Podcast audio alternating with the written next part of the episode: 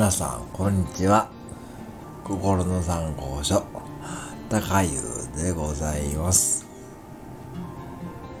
いかがでお過ごしですか？僕はね、ご覧の通り普通に過ごしている親父でございますが、普通が一番難しいんですよ、これが。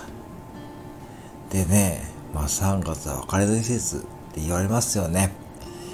桜も咲いてきましたしですね、卒業式もあちこちでね、行われているようでございますがね、最近ね、そうなんですよ。私、セブンイレブンで唐揚げ棒ね、レジの横に売っている揚げ物ね、唐揚げ棒をよくね買うんですよ。それでちょっと眉毛をね別れさせようと思ってね、左右の眉毛よくね言われるんですよ、リスナーさんに。8の字にね、8の字眉毛っていうね言われるんですけどね、8の字ね、僕もね若干気になってるんですよ、8の字。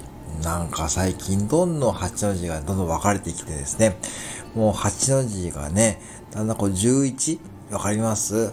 数字の11みたいな、こう縦に並んでくるんですよ。眉毛がね、縦にね、2本並んでるんです、今。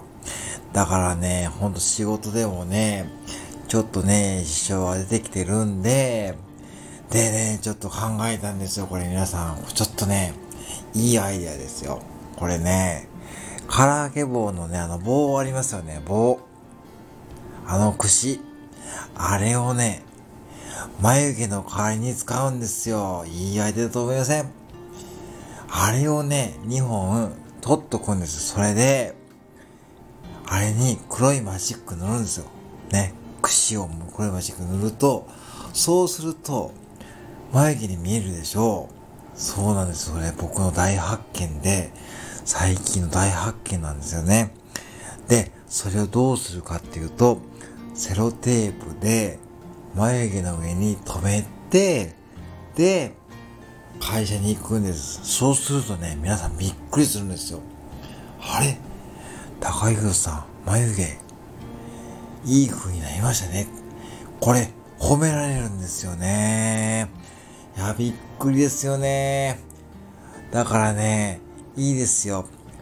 別れた眉毛がね、だんだん元に戻ってくる。そんな感じでね、いい感じで過ごさせていただいている今日この頃の高湯でございました。いつもありがとうございます。